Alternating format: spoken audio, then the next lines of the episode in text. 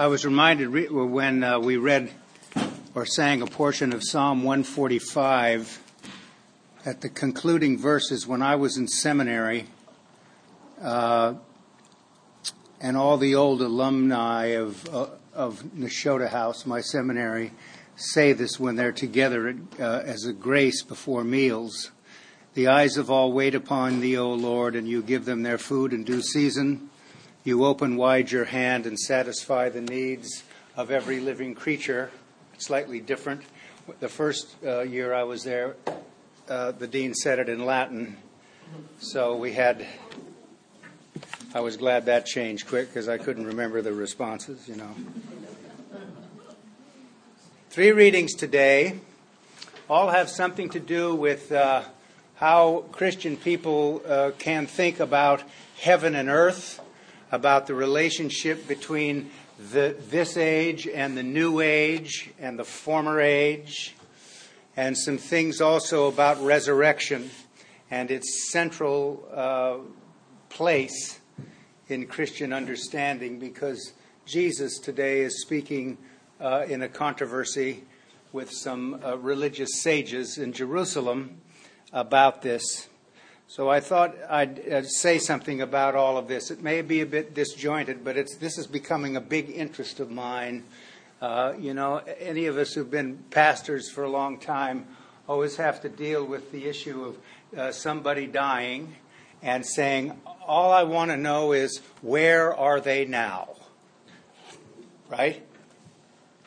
Or does my father know what I'm doing? Does he know what I'm doing? I don't mean from a punitive side of things, but, you know, my mother or my aunt Sophie. So, how do we understand what that means? And uh, how do we understand at present uh, where everybody is or might be? And I'm going to say this again in the sermon. I think it's important for Christian people always to maintain some level of agnosticism with regard to sure answers about these matters. And the Bible does not give us sure answers about all of these questions, no matter what anybody may tell you. It presents to you a not a point of view that's too casual, but it does present uh, a way of coming to the issues that are around all of this. Haggai. Uh, it means in Hebrew, my holiday. That's what that name means. Dandesk. I don't know, but that's what it means. So Haggai was in the last of the prophetic cycles in ancient Israel we call him a post exilic prophet. And what that means is that he lived during the time that the Jews who had been taken to Babylon in the Babylonian captivity were now coming back to Jerusalem. This took a fair amount of time. We also need to remind ourselves that in the time of Jesus, there were many who still did not believe the return had completed itself the return from exile. So the themes of exile, return, and transformation were always present uh, in, in the minds and hearts uh, of, of the Jewish people. I, I've been watching a lot of YouTube videos on Bible translations and everything, and this is a bit off the subject, but pretty soon we're going to be reading again from the book of the prophet Isaiah. And there's a, fa- there's a famous passage, I think it's Isaiah 40, that begins, Comfort ye, comfort ye, comfort ye, my people.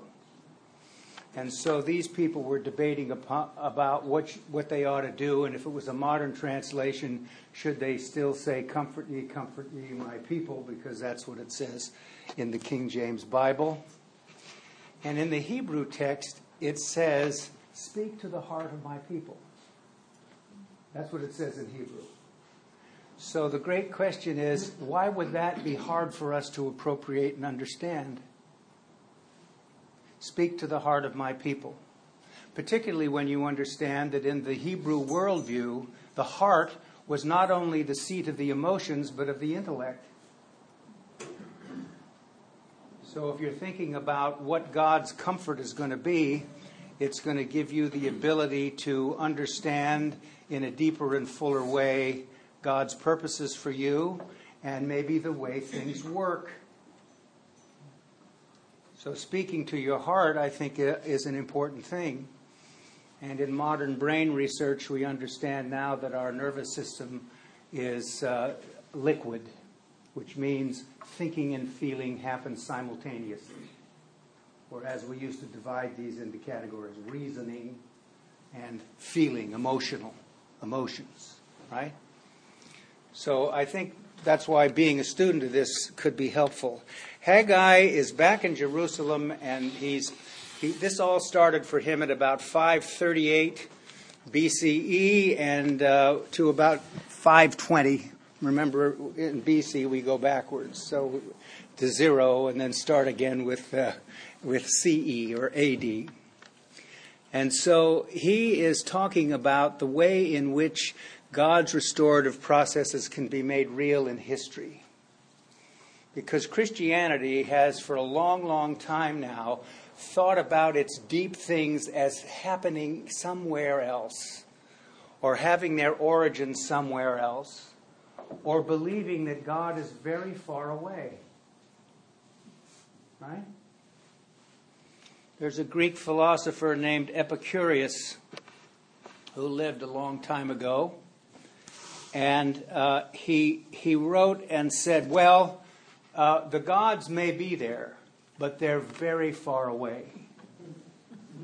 And if we can, uh, if we have any experience of them, they occasionally intervene in human history, but most of the time they're remote from human interaction and human history. And why this is important is, is that it's had an enormous influence on our ability to do science, on our ability to understand the nature of God. So you begin to think, I guess God, the God, one God, is very far away. Well, our religious uh, forebears in Judaism never believed that and don't now. They believe that God is right here. Jesus thought God was right here. God is in God's space right here. So, how do we know where we can appropriate this or be near this in a symbolic, at least, way? That's it. Go to the temple, go to church where God is. That's God's dwelling place. Here. So when we start talking about what we're going to do in order to make restoration, exile now, restoration, transformation real, we're going to rebuild the temple in Jerusalem.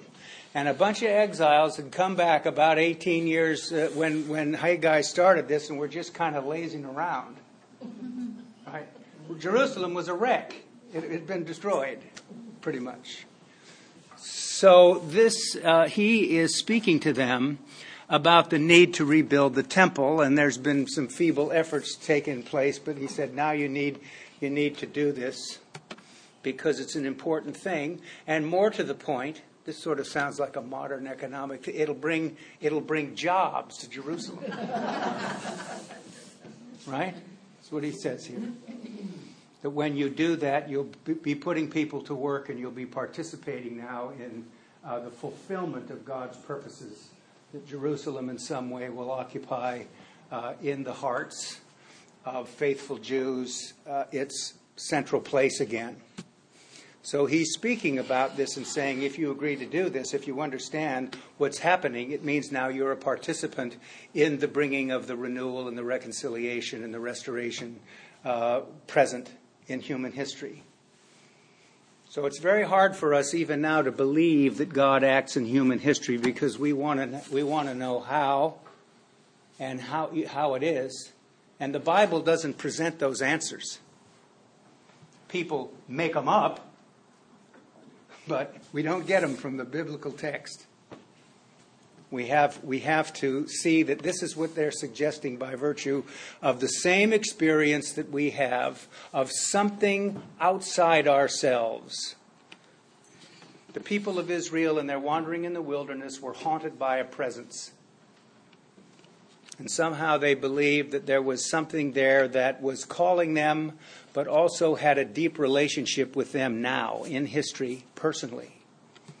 And so, by virtue of that, they sought to say, how do we cooperate with it? And Haggai is urging them to do this. We can do like we did with Daniel last time. We can date this very precisely because he's speaking about some things that happened.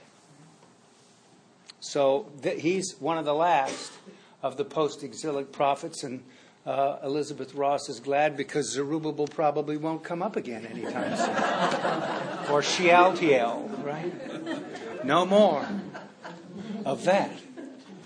Thank you for your help. You're welcome. By the way, uh, if you don't, if you're interested in this, you can buy for about seven dollars a little book called "A Guide to the Pronunciation of Biblical Names." It's a, it's a handy, it's a handy thing to be able to use.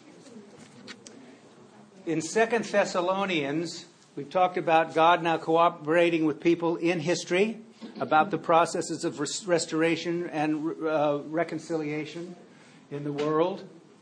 And now we're going to speak about something that we talked about last week in the book of Daniel. There's some apocalyptic imagery in Second Thessalonians. And here's the situation on the ground. Paul saw that uh, apparently some people had come into the Thessalonian church and had said to them, uh, The new age has already come. It's already happened. So just do what you want to, just do whatever you're going to do. And he must have talked to them about something to do with the age to come or the or the you know whatever it is but he's not pleased with th- this conclusion and he tells them that uh, it's not true. Who's ever told you this, that the age to come has come, is wrong. It has not come. By the way, in about two, I've been beating this to death, but in about two chapters, we're going to have the passage where Paul says those who don't work shouldn't eat. Because he's speaking directly to this constituency that were sitting around on their assets, frozen assets. and uh, weren't doing anything. And so he said, Well, we'll have to bring some discipline to this, or you should in, in any case, and in the community. If they don't work, they don't eat. This did not mean a biblical precedent for uh, reducing the food stamp program. particularly by the person who quoted from Paul not very long ago, who received the year before $3.5 million in agricultural subsidies. How did a guy get to be on that committee? That's what I want to know. What goes on in Congress that would, would say, I'd like to be on the Agriculture Committee for the House of Representatives? You know, do you receive any agricultural subsidies? Well, yeah. Maybe we ought to get somebody who doesn't receive any. You know, then we can have a conversation about whether we ought to reduce it or not. But uh, it's uh, a puzzle. So, what does Paul tell us about this? How do we know about the age to come? How do we begin to understand what it means?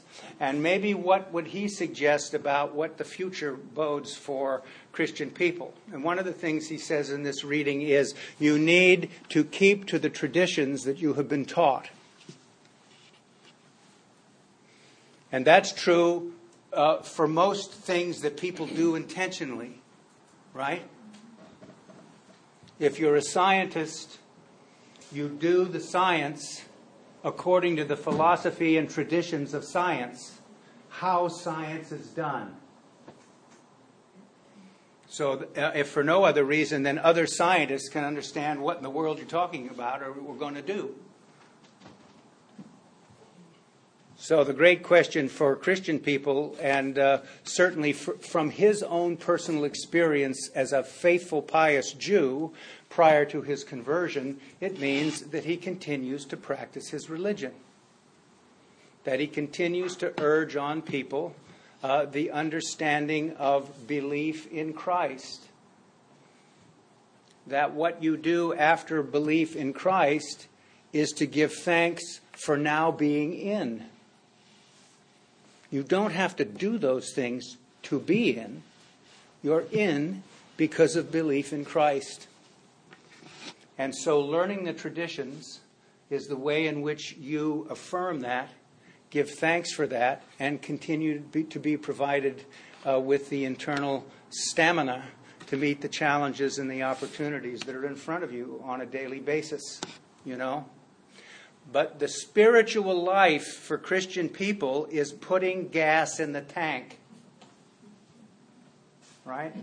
That's why I used to be so silly about this when people said, I don't know whether I believe any of this, Father Breuer, but I can tell you that when I come to church and leave, I feel better.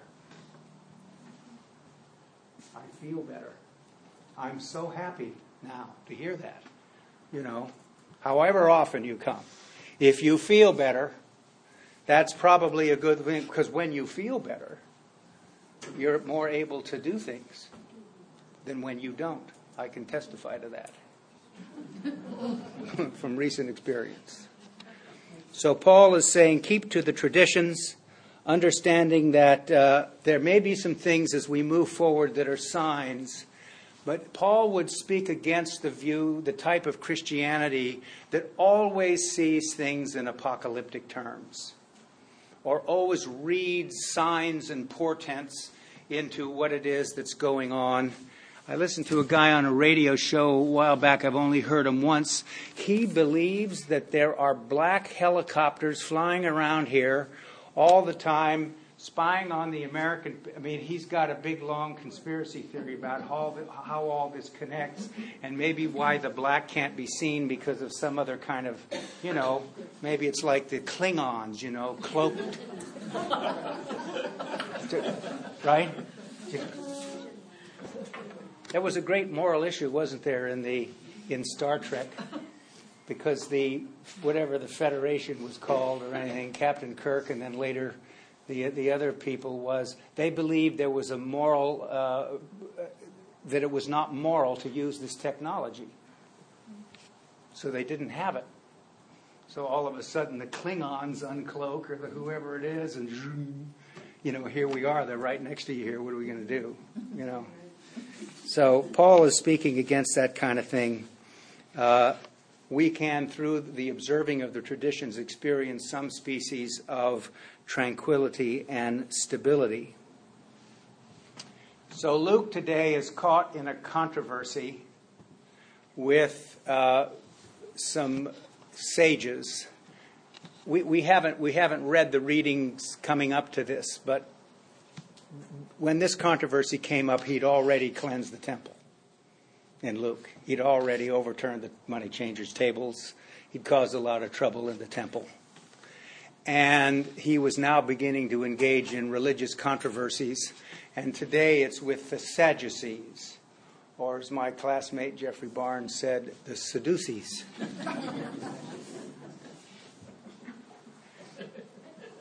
and he went to Harvard.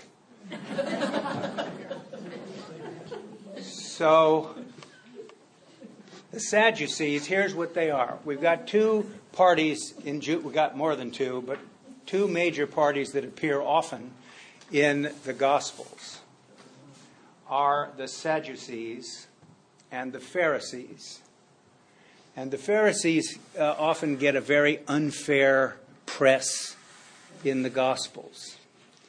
I think principally because when the Gospels were written, which is nearly two generations after Jesus' earthly ministry, they had risen to prominence and they were considered by Christians to be uh, antagonists. And the reason why the Pharisees had risen to prominence was because the temple got destroyed in 70 AD, and it's the Pharisees who permitted, in large part, Judaism to continue in its present form. We call it rabbinic Judaism. Some may dispute that category. But that's who they were. But they were very, very, um, they had a lot of integrity in many ways. The Sadducees had a lock on the temple, had a lock on the, on the practices in the temple. They ran the temple. They were very prosperous uh, economically. And they had a particular viewpoint about the nature of Judaism.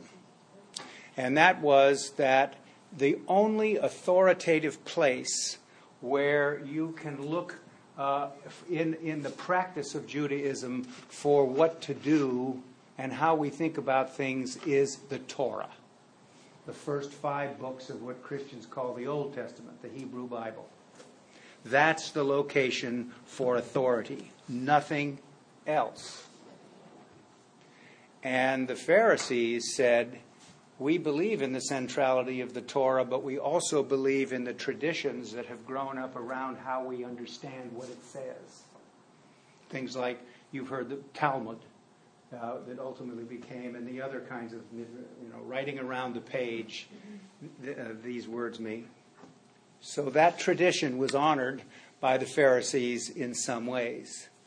So fundamentalist Sadducees say to Jesus today, Here's a, here's a woman who was married to a man, a husband, who died, leaving them childless. She then marries uh, her, his brother, and he dies, leaving them childless. And then he marries the next brother, and he, they, they, he dies, and they're childless. And they go through seven guys. Uh, the book of Ruth, you know, I've told you this before. Every once in a while, when uh, people who are going to get married here choose the readings for what, the thing, they say, "Oh, I want you to read that beautiful passage from the book of Ruth. Whither thou goest, I will go. Where thou lodgest, I will lodge." I said, "Well, uh, we can read it, but you have to know that Ruth is talking to Naomi and not Boaz, right?" And more than once, somebody has said to me, "They won't know." They won't know.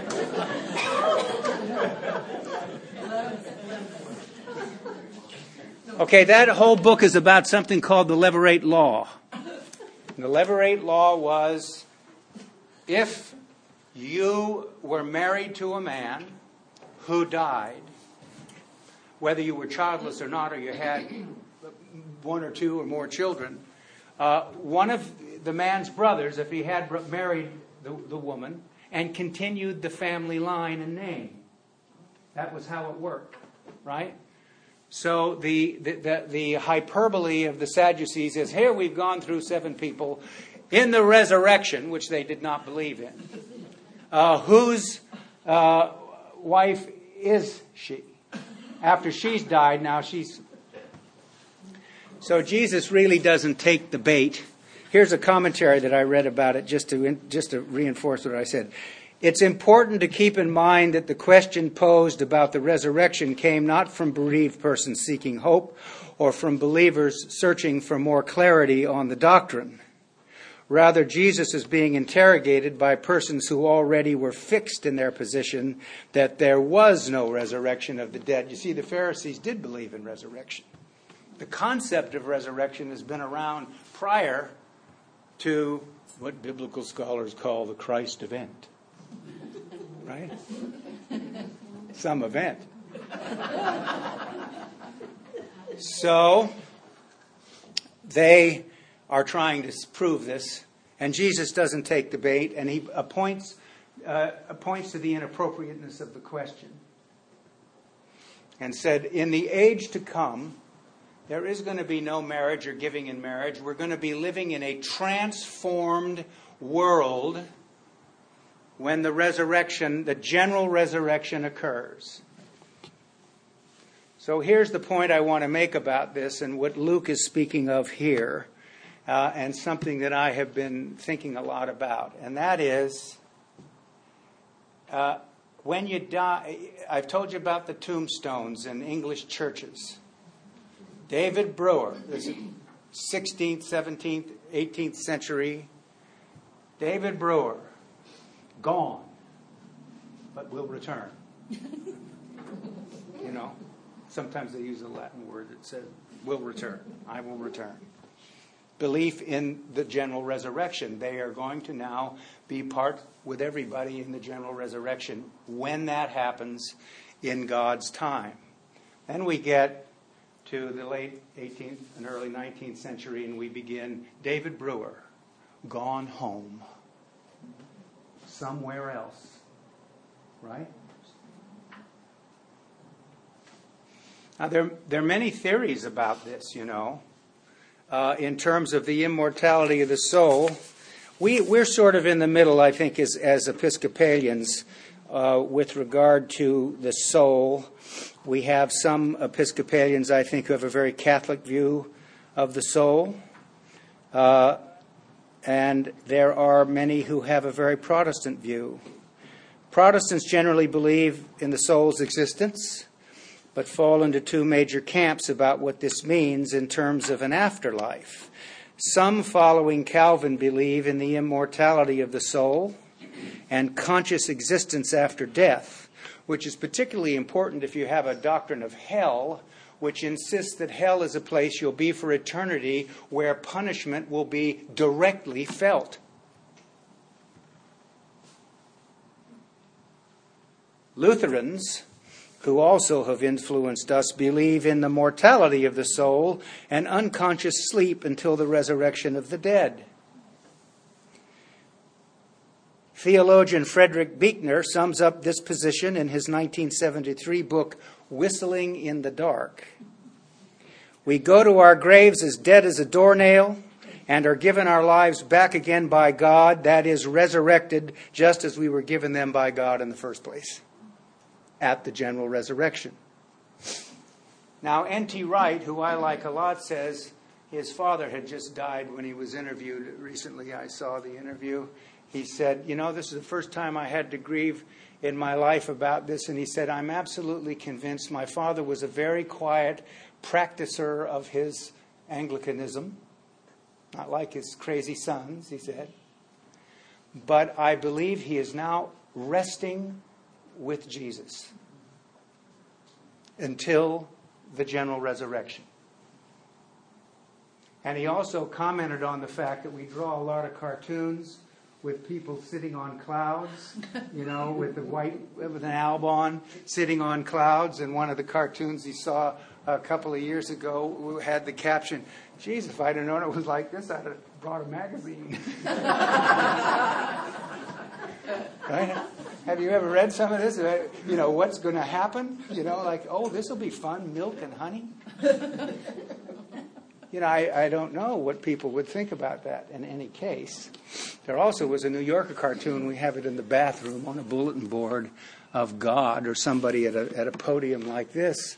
And there's a guy standing down, you know, like in a cloud, but somewhere below this. And, he, and he's looking here and saying, No, no, that's not a sin either. You must have worried yourself to death.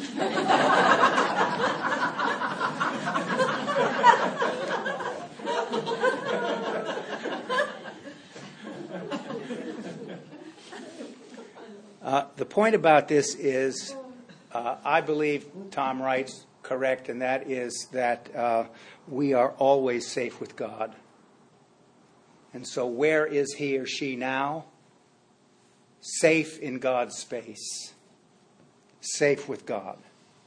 That we say that by virtue of our faith, and we have the opportunity to respond to this reality. Luke would say in his gospel, you do that by being the, a good human being, you do that by being on the right side of generosity. You do that by making sure that uh, justice is distributed relatively evenly. And that's one of the ways that you make present the values of the kingdom. So heaven and earth are a present reality, and it's right here. When you read in the, I harp on this, all, if you read it in the Greek, it says, the kingdom of God is near you, right here. That's what it says in the original language, right here, not there or there, but right here. Well, how do we know? How do we know? Well, there's some things that we don't know. And the Bible doesn't tell us the answer. So what that means is, is that we need to say, I guess that if I do believe through faith that God loves me, uh, and I believe that uh, in Jesus I have seen or, and read words and works indistinguishable from the words and works of God, that I must trust in the fact that He is near me, and that I must do something. And do something means extend, be generous, you know, take everybody seriously. Remember that each one of us is made in God's image, you know. And sometimes that's hard to do, isn't it? Because the image that some people project, uh, project is very distorted, and it's very hard to see their humanity. But somehow we're called to called to do that. There's some believe, you know, that, that hell, if there's anybody in it, Hell is a place where, or, or, hell is people who've just said no to God and they don't care. They're finished. They're not, and they turn away. And then in some ways, some of their, their humanity drains out of them.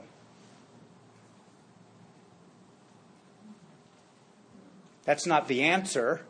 It is a way to think about what that might, what that might mean if you ever say, well, you know, where's hell? It's the same. I don't know where hell is. The, the, the, the, Eastern Orthodox say hell and heaven are all mixed up together right here. So we got damned people running around. We got everybody. And do you remember as a kid, my grandparents and my parents said some people make their own hell on earth, right? So maybe there's something to say uh, about about that. I said once in the religion class at St. Michael's that we, I don't know whether there's, if there is a hell, I don't know if anybody's in it. And some kid said, even Hitler? Right? Good question. So you just have to say, well, I, I, I don't know.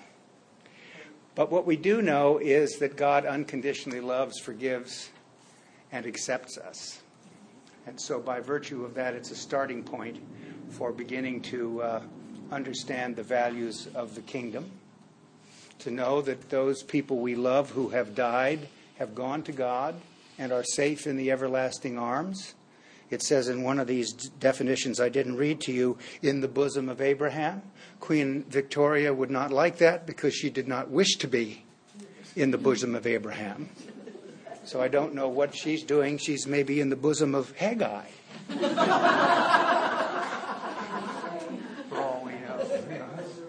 It's a true story. She was riding in her carriage in London, and one of her ladies in waiting was, was riding with her, and he said, she said, Oh, Mom, isn't it a comfort to know that when we die, we shall be in the bosom of Abraham? And Queen Victoria said, I shall not be in the bosom of Abraham. So don't pray for being in the bosom of Abraham necessarily, but uh, give thanks uh, for a God who unconditionally loves, accepts, and forgives you. Amen. Amen.